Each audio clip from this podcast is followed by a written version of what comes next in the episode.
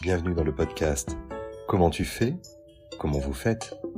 Un rendez-vous avec les auteurs qui nous parlent de leurs livres, mais pas seulement.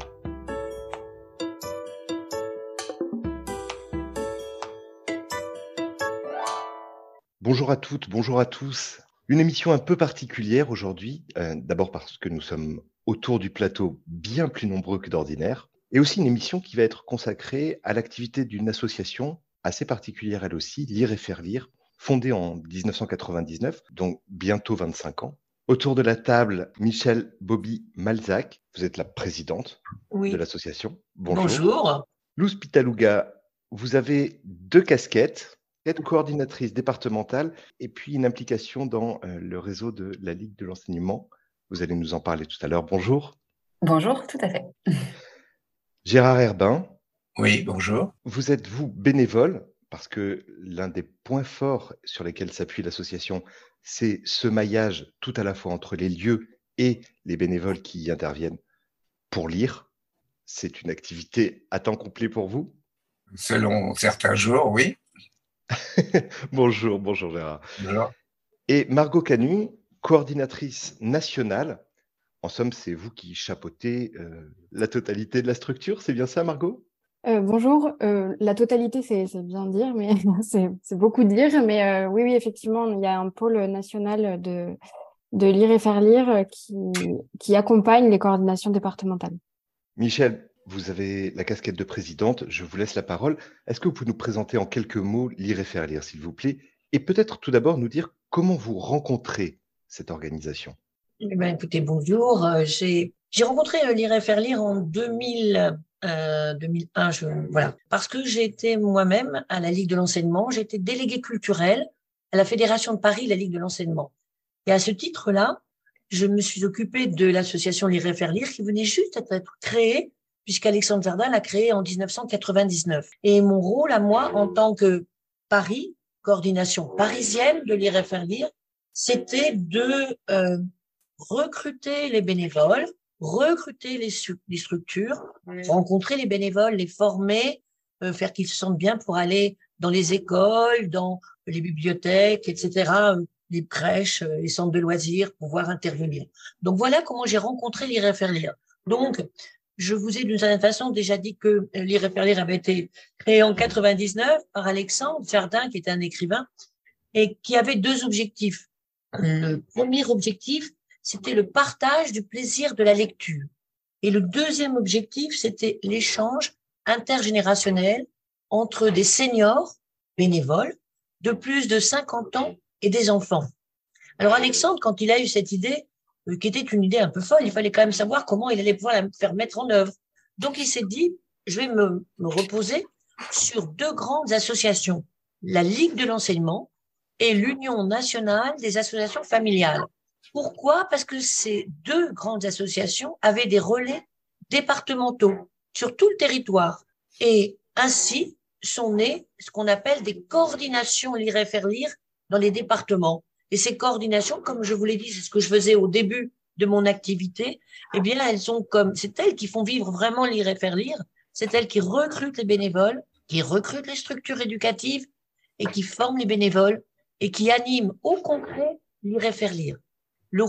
On va dire que le rôle de Margot, mon rôle à moi, et maintenant aussi de Luz, qui est administratrice de Lire et faire lire, c'est d'animer tout ce réseau de coordination.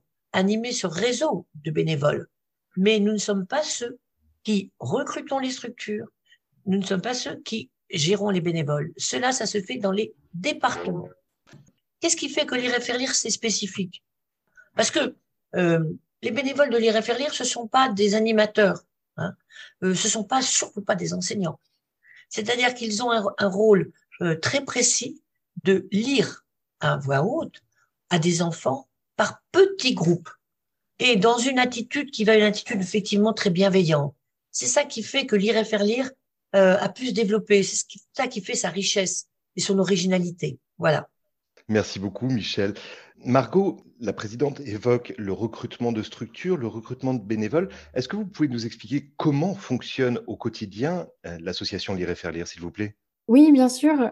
Alors, au quotidien, l'association Lire et faire lire est un petit peu spécifique puisqu'effectivement, c'est une association nationale qui a des antennes dans chaque département avec justement des coordinations départementales, qu'elles soient dirigées, enfin chapeautées par la Ligue de l'enseignement ou l'Union nationale des associations familiales. Au quotidien, l'association Lire et faire lire se développe en accompagnant, le pôle national de l'association Lire et faire lire accompagne au quotidien les coordinations départementales dans leur action, que ce soit pour du recrutement de bénévoles ou du recrutement de structures, que ce soit de manière plus spécifique pour les interventions de lecture des bénévoles, et que ce soit aussi pour accompagner les bénévoles dans leur insertion auprès des enfants, dans les structures qui peuvent être très variées. Voilà. Merci. Luce, coordinatrice départementale, on l'a compris dans ce que Michel nous a expliqué, ça veut dire que vous vous occupez d'un territoire. Comment est-ce que vous faites ? Vous êtes chef du territoire Ardèche, c'est ça ?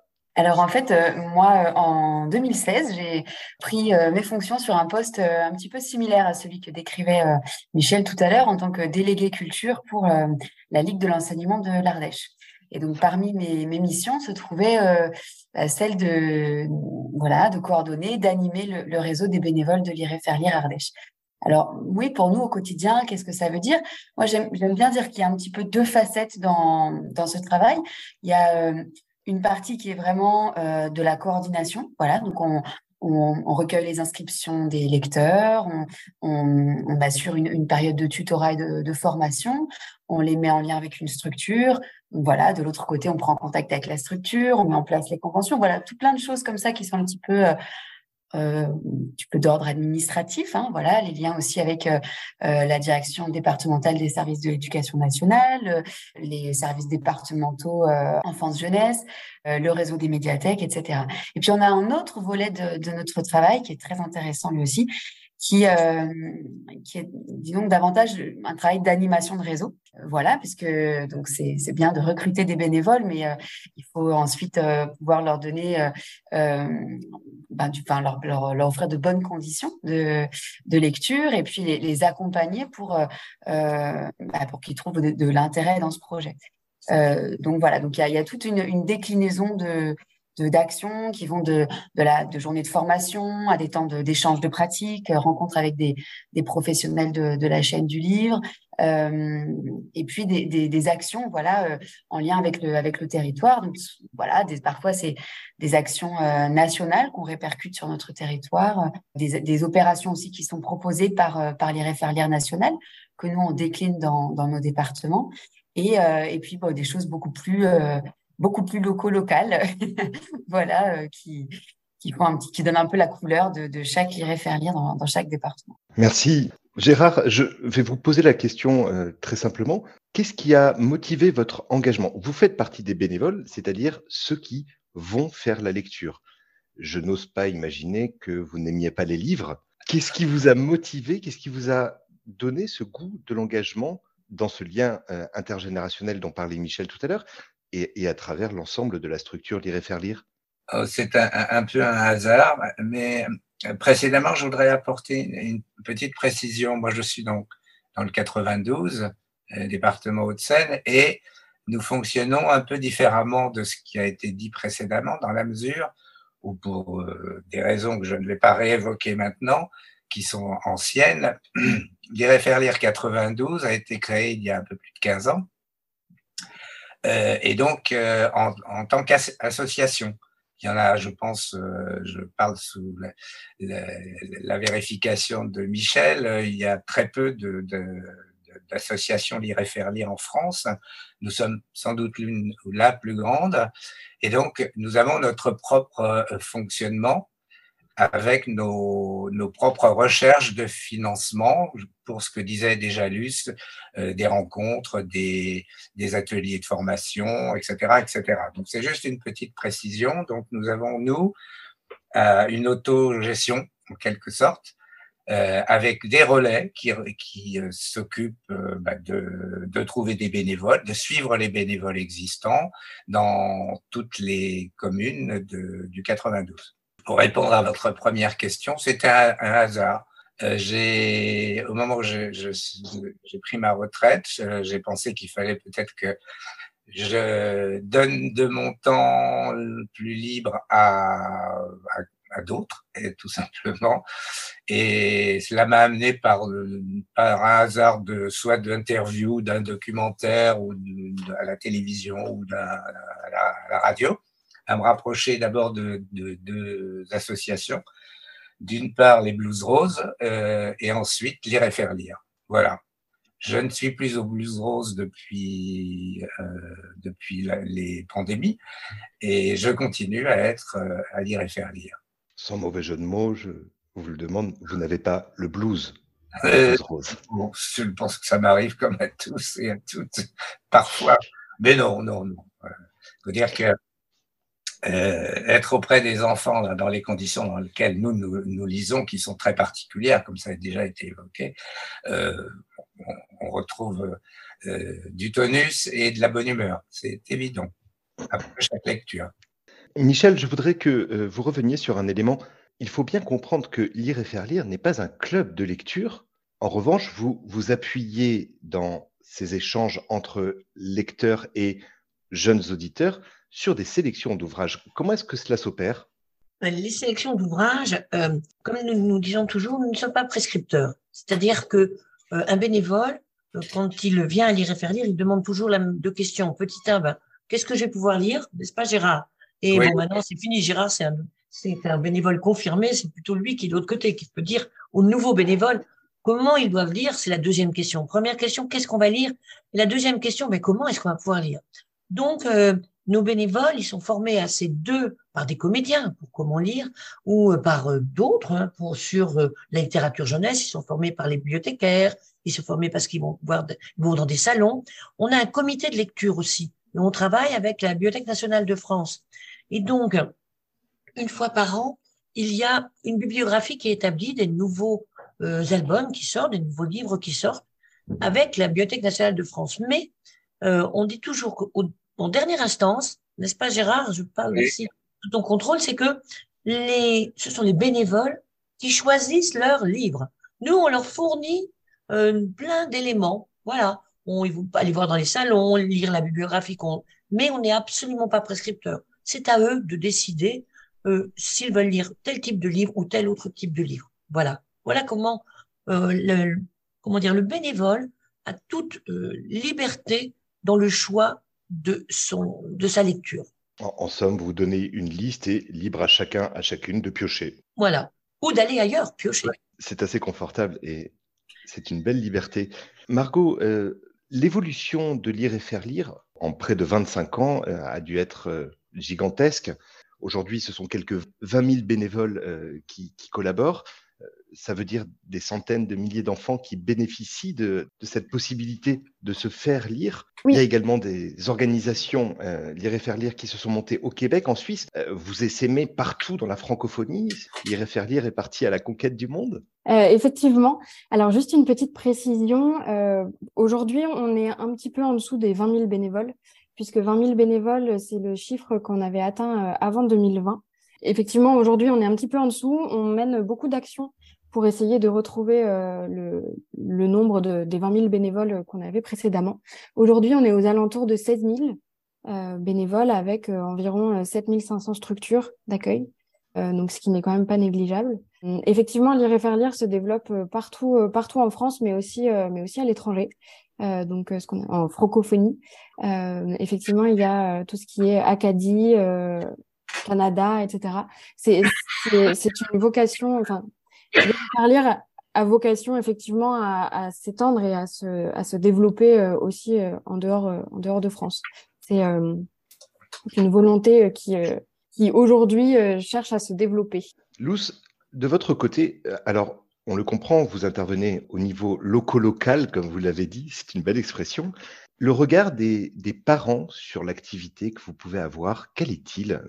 J'imagine que vous êtes au plus proche dans cette relation et que vous avez forcément des commentaires, des avis et peut-être parfois de belles expériences, de beaux retours de lecture. Alors, peut-être repréciser que donc Lire et faire lire intervient toujours auprès de structures éducatives qui sont variées, Elles ont déjà été citées. Ça peut aller d'une structure petite enfance, aussi bien une crèche associative parentale qu'une crèche municipale, à un établissement scolaire, en passant par un centre de loisirs, un centre social, voilà.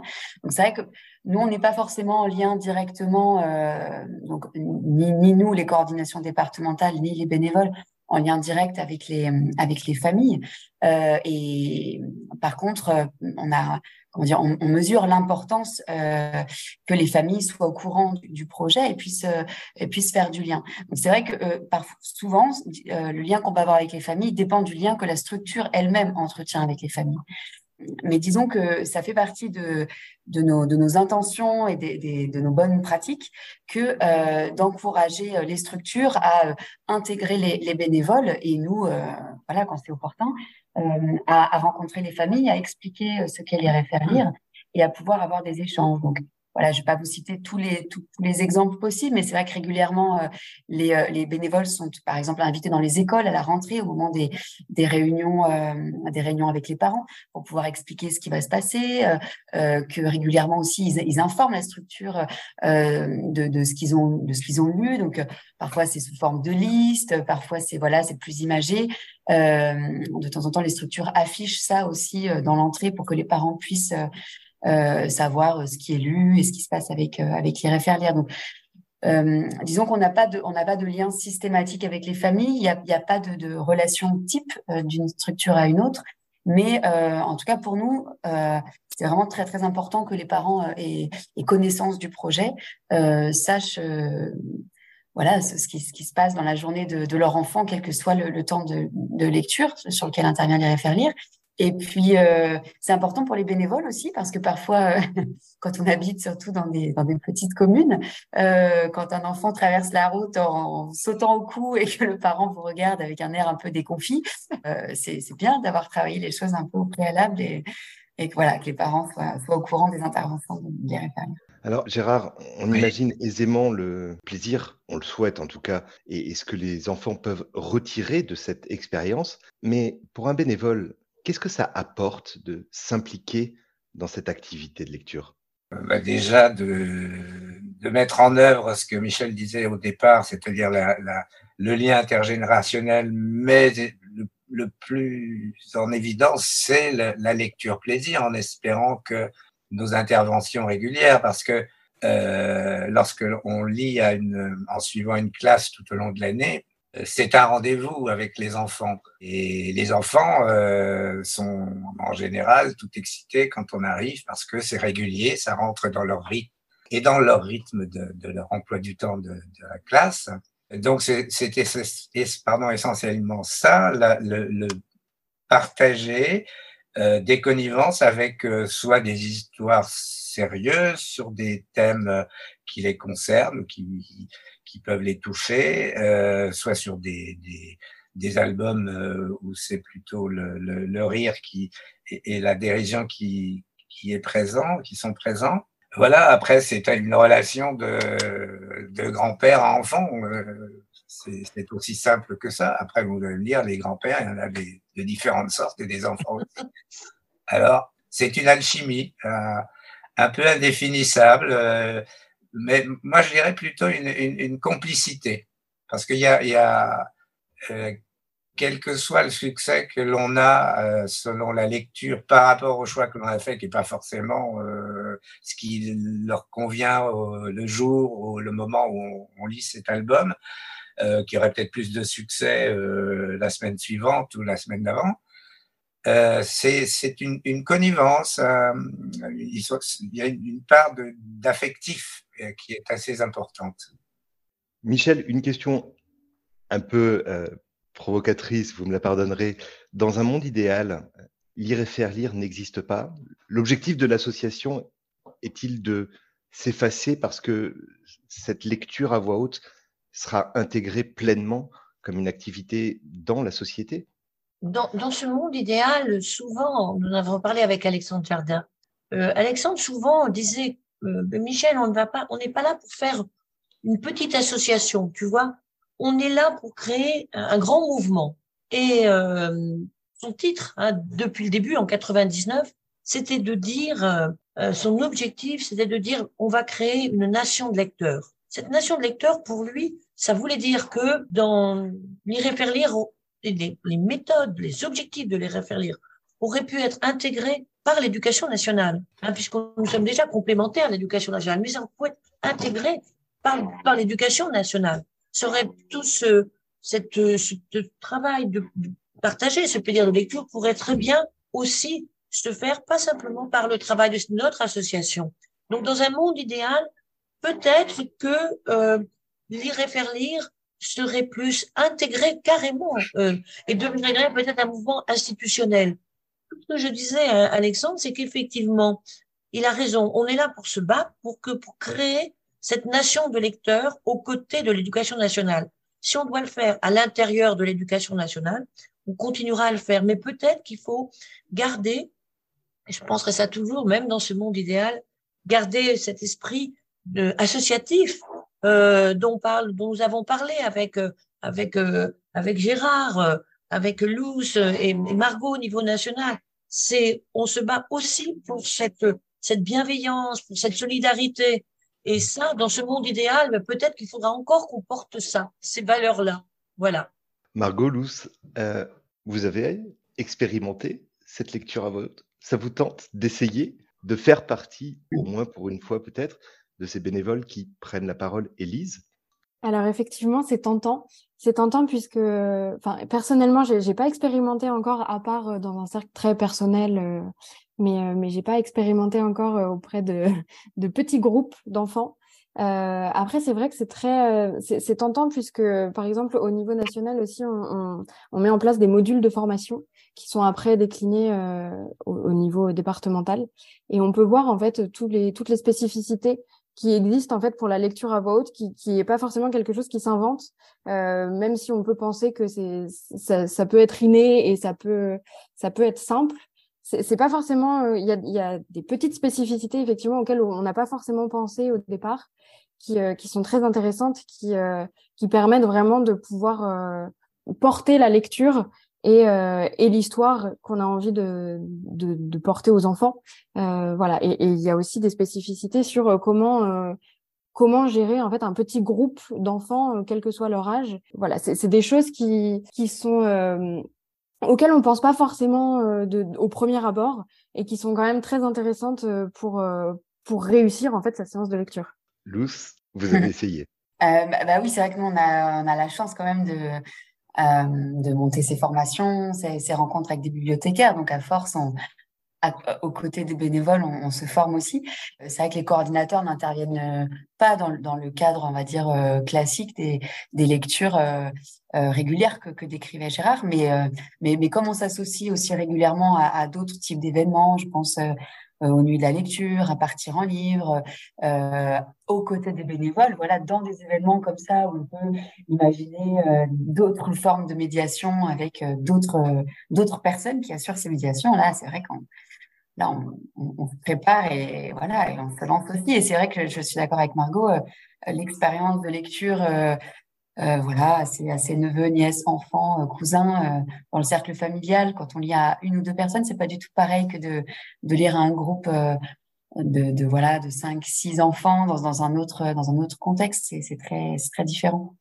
Et voilà, heureusement qu'on a ces petites expériences de lecture pour pouvoir quand même partager au plus près avec les bénévoles. Sinon... Gérard, dans Astérix, les légionnaires ne cessent de répéter en s'en plaignant « Engagez-vous, engagez-vous » qu'il disait. Si vous deviez avoir, vous, un mot à ceux qui écouteront et qui se disent « Je suis tenté, mais peut-être, pourquoi pas », que leur diriez-vous pour les encourager à s'investir? C'est bien difficile, d'autant plus que… je ne vous ai pas promis une question facile, hein. Oui, merci. D'autant plus que, donc, avec le fonctionnement de Lire et faire lire 92, tout le monde est bénévole, quelle que soit sa responsabilité par ailleurs. Donc, moi, je suis relais dans ma ville, donc amené à essayer de trouver des bénévoles, ce qui est assez difficile, je dois dire. C'est plus ou moins facile en fonction des communes. On peut pas, je ne vois pas comment on peut persuader. Je pense qu'on peut par l'exemple, c'est-à-dire quelqu'un qui se manifesterait et qui, avec l'envie justement d'intervenir en lecture dans les maternelles essentiellement, puisque bon, ça a évolué au cours des années, mais le noyau principal, ce sont nos interventions dans les écoles maternelles. C'est de les faire assister à une lecture et de voir comment, déjà sur un plan pratique, mais avant même, de voir quel est le contact avec l'école, avec l'institutrice ou l'instituteur et avec les enfants, comment ils se comportent et quelles sont leurs réactions au cours d'une lecture. Je pense que ça serait le meilleur argument. Évidemment, si ça tombe un jour où ils sont très excités et qu'il faut faire de la discipline, bon, là, les choses se compliquent un peu. Mais bon, on les fait revenir une autre fois à ce moment-là. En somme, c'est venez, essayez, vous avez tout à gagner. Oui, bien sûr, bien sûr. Et puis, on est libre. Hein, si on ne se sent pas, parce que c'est vrai que, pour reprendre ce qui a été dit précédemment, la lecture avec un petit groupe n'a rien à voir avec la lecture que l'on peut faire à ses enfants ou à ses petits-enfants, à une ou deux têtes.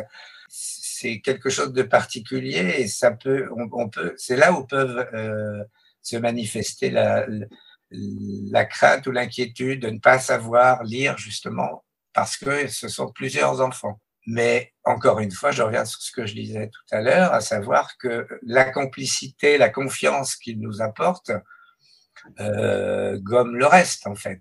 Donc, un éventuel ou une éventuelle future bénévole s'apercevra vite qu'il y a, au-delà de certaines petites difficultés de la technique, à la limite, le reste l'emporte. Luce, vous avez levé la main?